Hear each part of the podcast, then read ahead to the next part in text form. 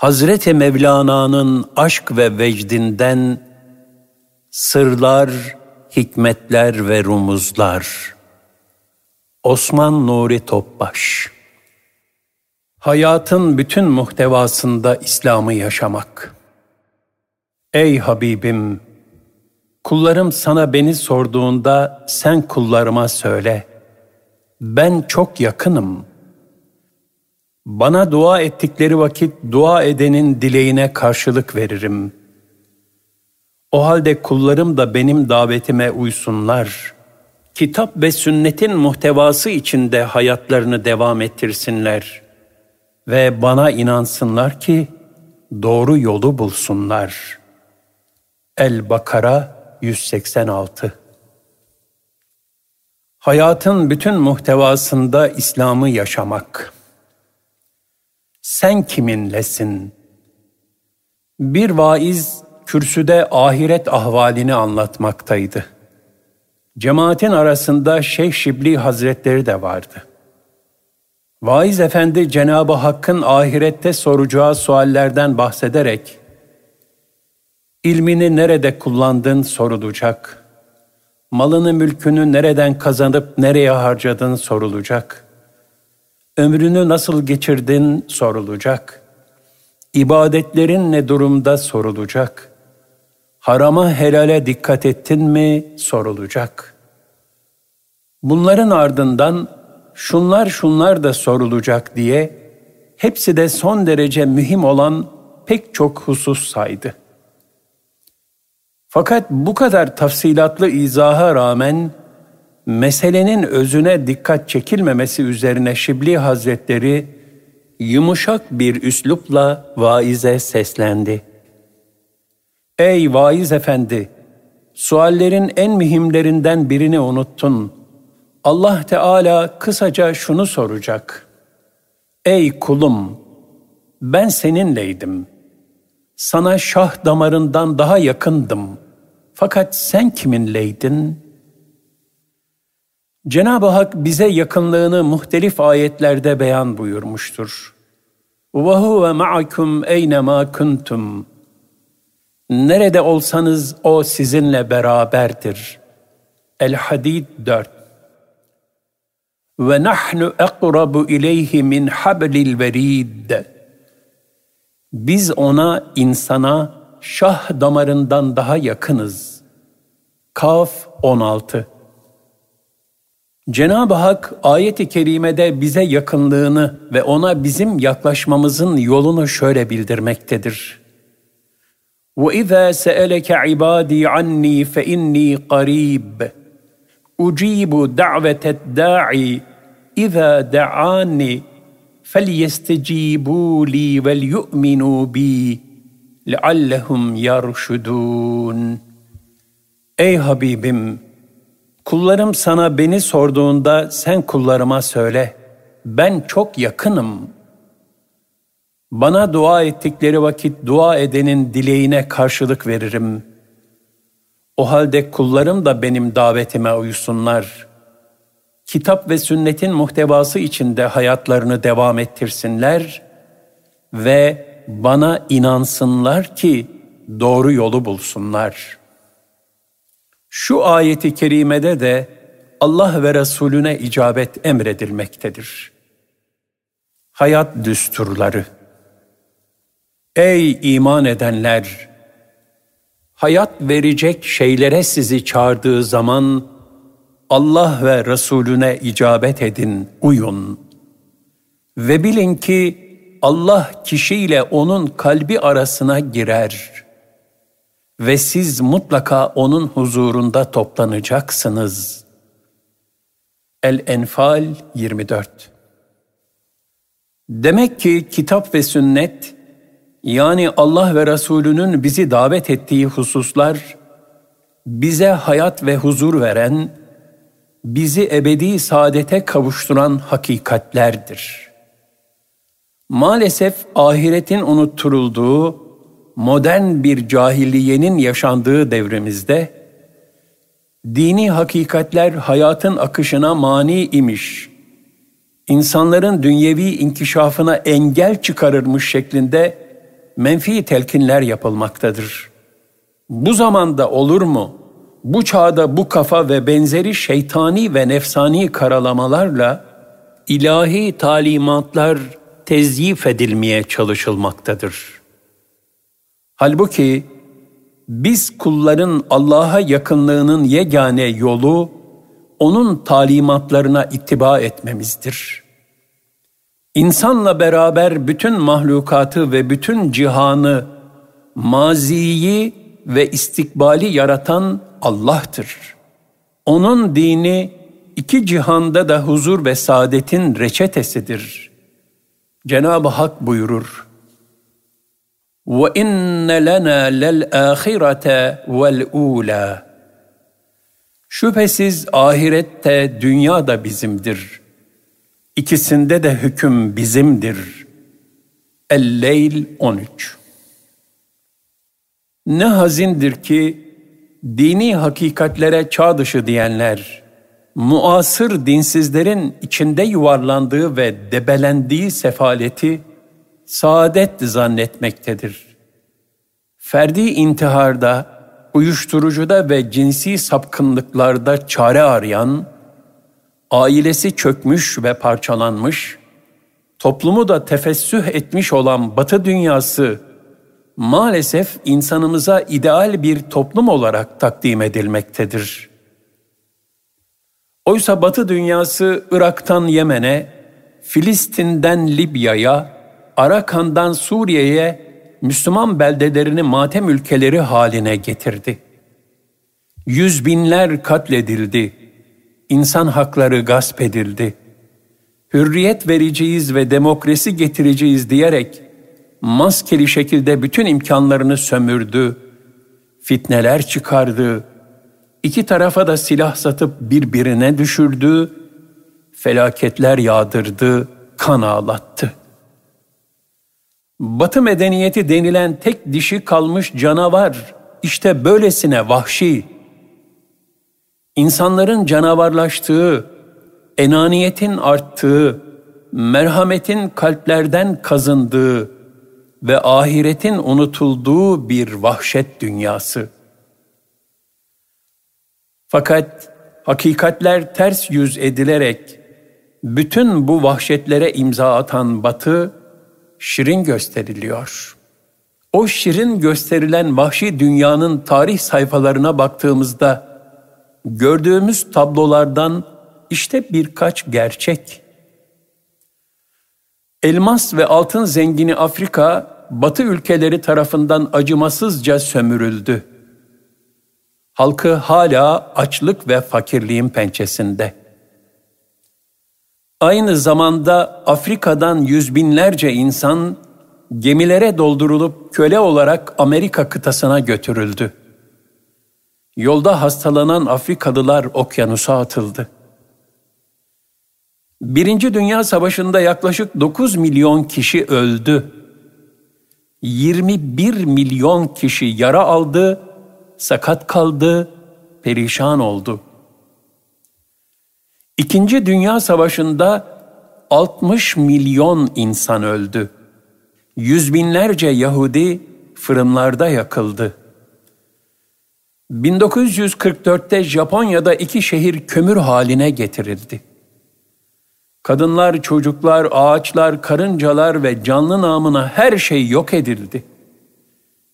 Gelecek nesiller bile bunun tesiri altında kimi sakat doğdu, kimi yok oldu. Zaten Batı geçmişte de dünya dönüyor diyen kimseyi bile Engizisyon mahkemelerinde mahkum eden bir taassubun merkeziydi. İnsanlık bunun neresinde? Medeniyet bunun neresinde? Şirinlik bunun neresinde? Merhamet ve demokrasi bunun neresinde?'' Modern ve gelişmiş bir dünya hikayesi bunun neresinde? Tarih her zaman şahittir ki Batı dünyasında gerçek bir medeniyet yoktur. Olmamıştır da. Bugün ne kadar modern maskelere bürünse de iç dünyalarından daima aynı vahşetler infilak etmektedir. Onlar medeniyeti makine terakkisinde zannetmenin zebunu olmuştur. Halbuki esas medeniyet faziletlerle müzeyyen bir toplum meydana getirmektir. Bu da ancak İslam-ı Mübin'dedir. Nitekim Osmanlı tarihi bunun en şerefli şahidi olmuştur. Müslim ve gayrimüslim herkese tevzi edilen bir adalet ve merhameti dünya ecdadımızda seyretti. Hatta Endülüs'ten kovulan mazlum Yahudilere bile Barbaros Hayrettin Paşa sahip çıktı.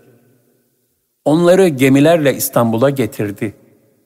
Zira Osmanlı dünyadaki bütün mazlumları bağrına basan yegane memleketti ve tarih boyu faziletler medeniyeti sergiledi. Çünkü Hazreti Kur'an ve sünneti peygamberle ihya olmuş bir nesildiler. Hakikaten insanlığa şifa olan yegane hayat düsturları Kur'an'dadır. Sünnettedir.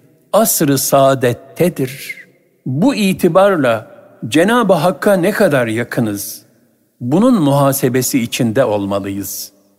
Ona kalben yakın olabilmek, ancak onun cemali vasıflarıyla ahlaklanabilmemizle mümkün.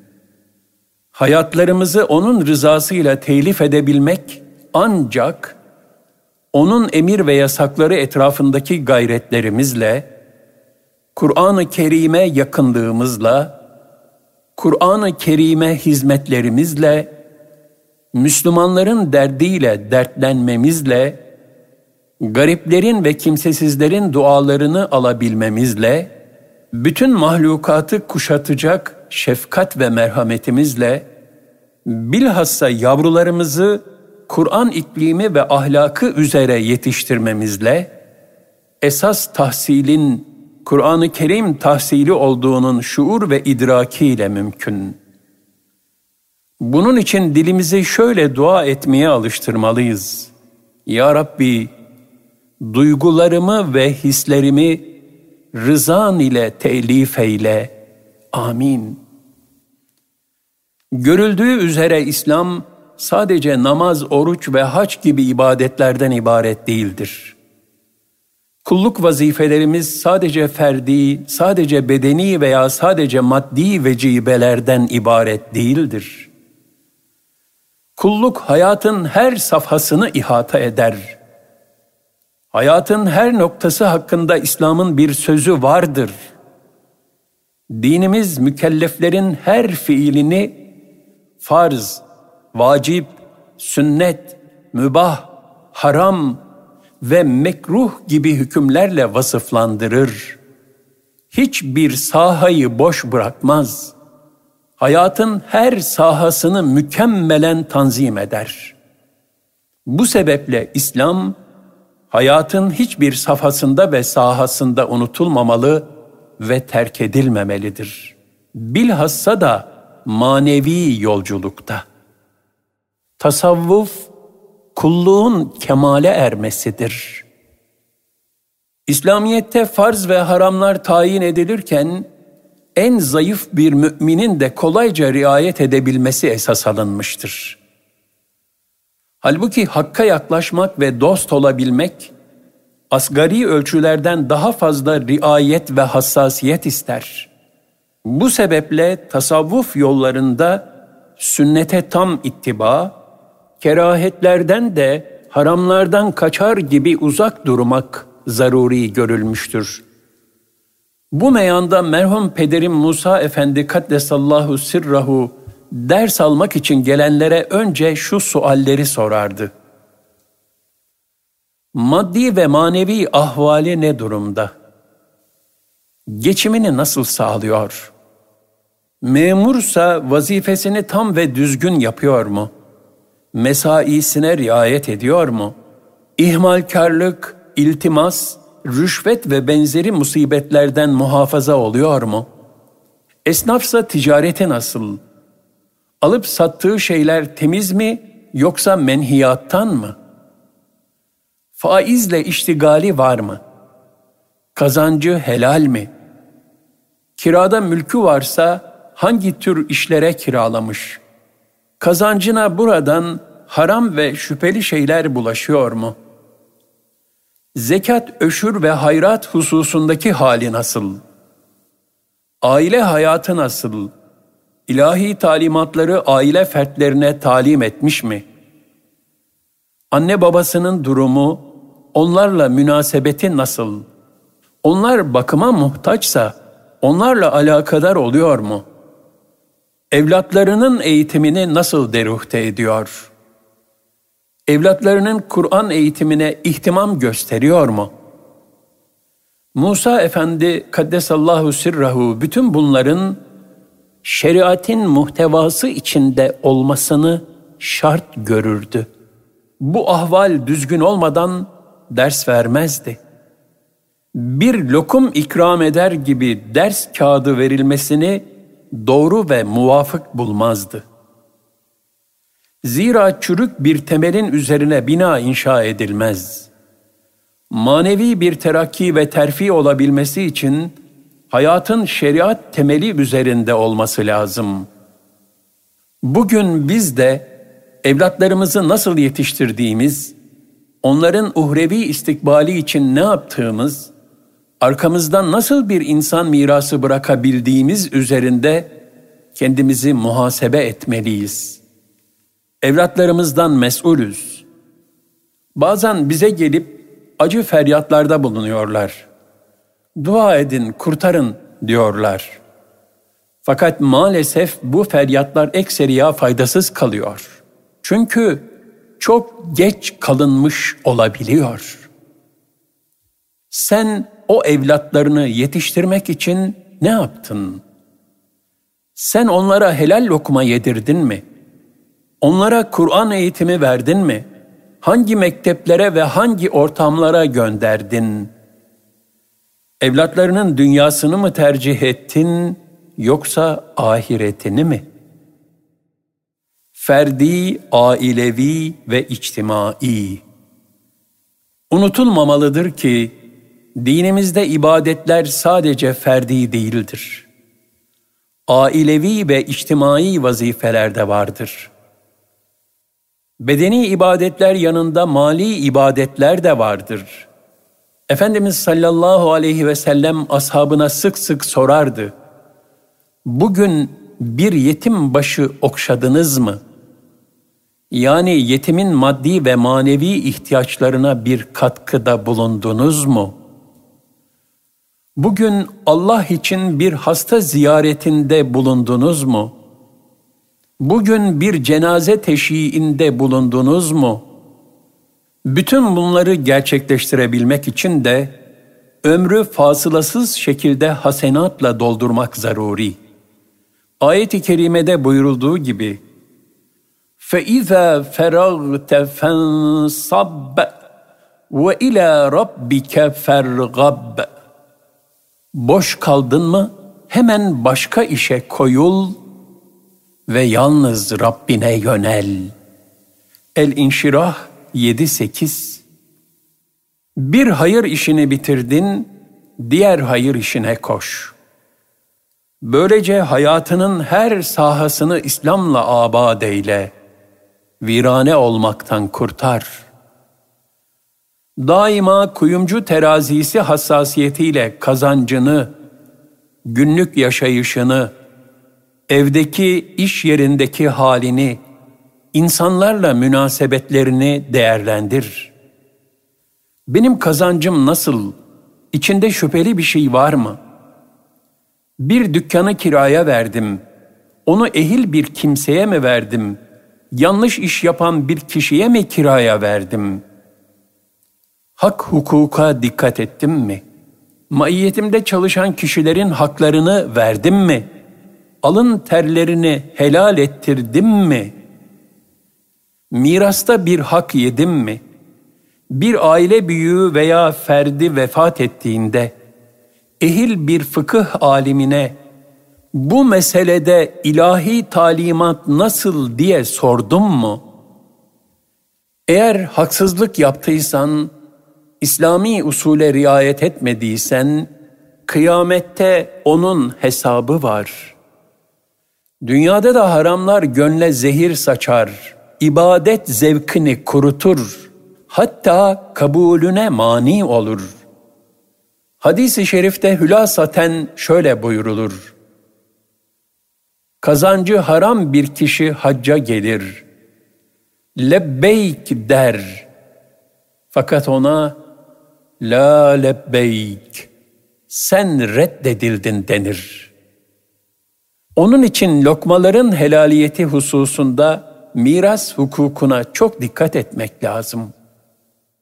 Helal lokma Mevlana Hazretleri helal lokmanın maneviyat yolundaki ehemmiyetini şöyle bildirir.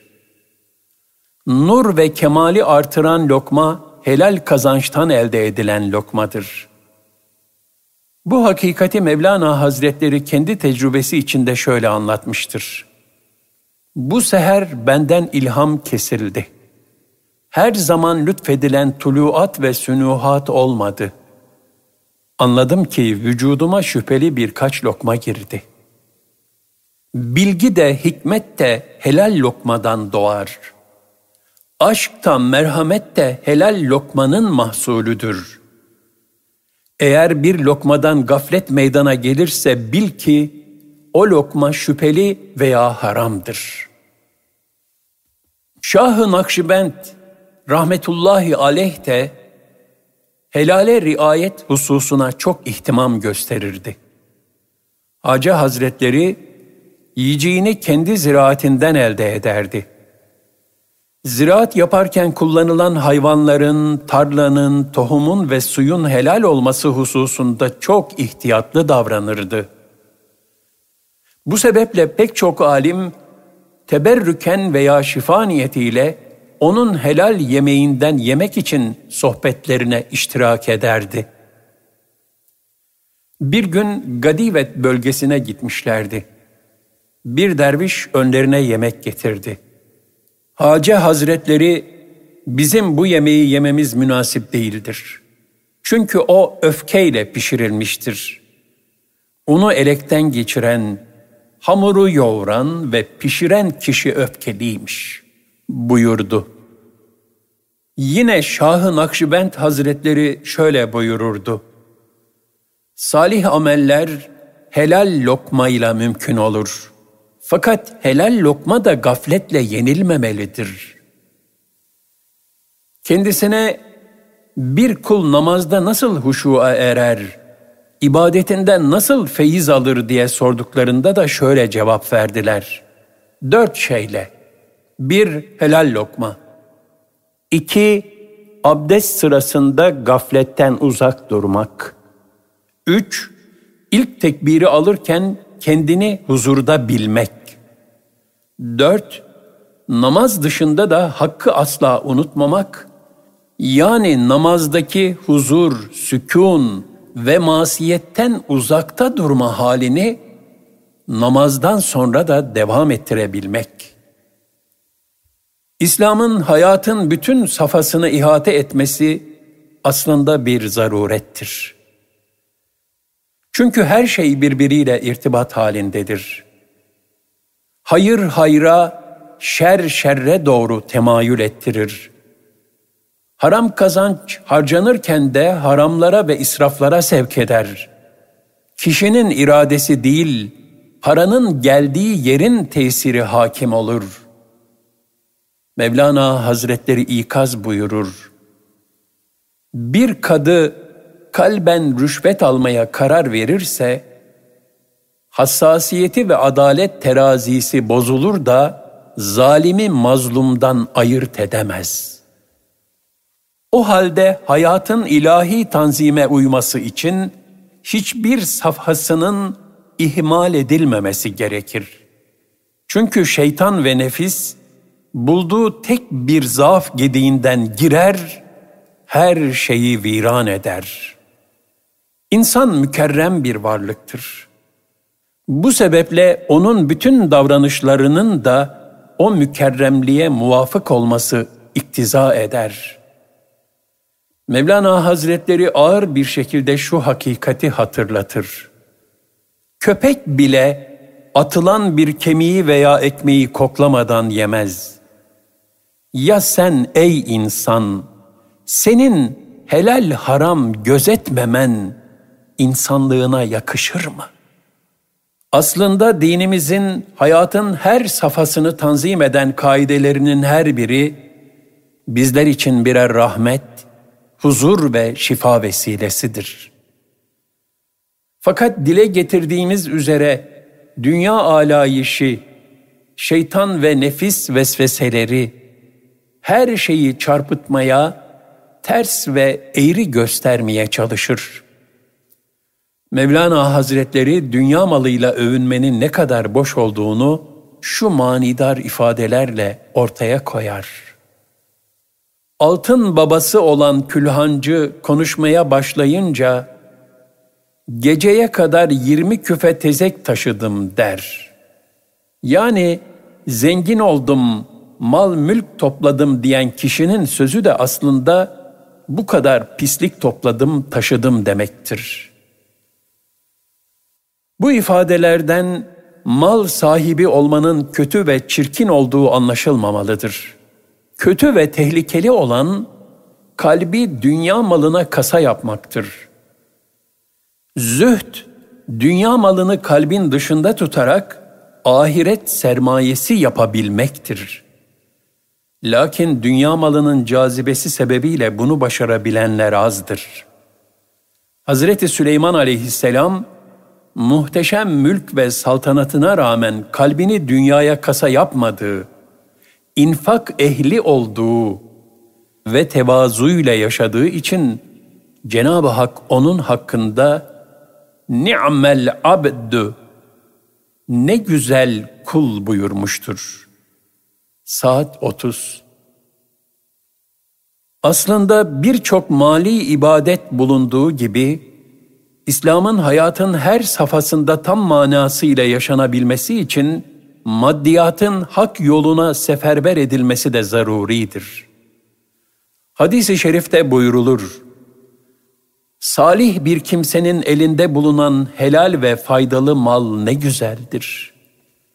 Lakin Salebe ve Karun gibi misaller de göstermektedir ki, başlangıçta zengin olayım da daha fazla ibadet edeyim ve daha fazla hayır hasenatta bulunayım düşüncesinde olanların birçoğu da mal hırsına kapılıp gitmiştir. Bu hususta niyetin samimiyetini şu ölçüyle mizan etmelidir. Niyette hayır yapmak varsa derhal elindeki imkanlardan infak etmek icap eder. Kur'an-ı Kerim'de yokluk içinde de infak edenler medhü sena edilmiştir. Bu itibarla arifler, yarın diyenler helak oldu düsturu içinde yaşamışlardır. Mevlana Hazretleri manevi tehlikeleri madde madde saymıştır. Bizde insan olarak muhakememizi çarmıha gerip öldüren dört vasıf vardır. Bir, şehvet. 2. Hırs ve ihtiras. 3. Bitip tükenmek bilmeyen emellere kapılmak. 4. Yüksek mevki peşinde koşmak. Demek ki nefsin mayasındaki bu zehirler iyi niyetleri dahi çürütmekte ve bir Müslümanın hayatını ifsad etmektedir. Samimiyetsizlik, riya, gösteriş gibi zehirli duygular, ibadetleri dahi mahvu perişan eder. Mevlana Hazretleri işari tefsirle ne güzel beyan eder. Resulullah sallallahu aleyhi ve sellem Efendimiz, huzurunda gösteriş için namaz kılan bir gence, kalk tekrar namaz kıl. Çünkü sen namaz kılmadın diye buyurdu.'' İşte bu korkulara bir çare bulmak içindir ki, her namazda okuduğumuz Fatiha-i Şerife'de Allah'ım bize istikametli yolu göster Allah'ım bu namazımı yollarını sapıtanların, gösteriş için namaz kılanların namazları arasına karıştırma diye niyaz etmemiz emredilmektedir. Ya Rabbi, isteklerimizi rızan ile telif eyle. Hayatımızın her sahasını ve her safhasını Kur'an ve sünnet hakikatleriyle imar eyle. Amin.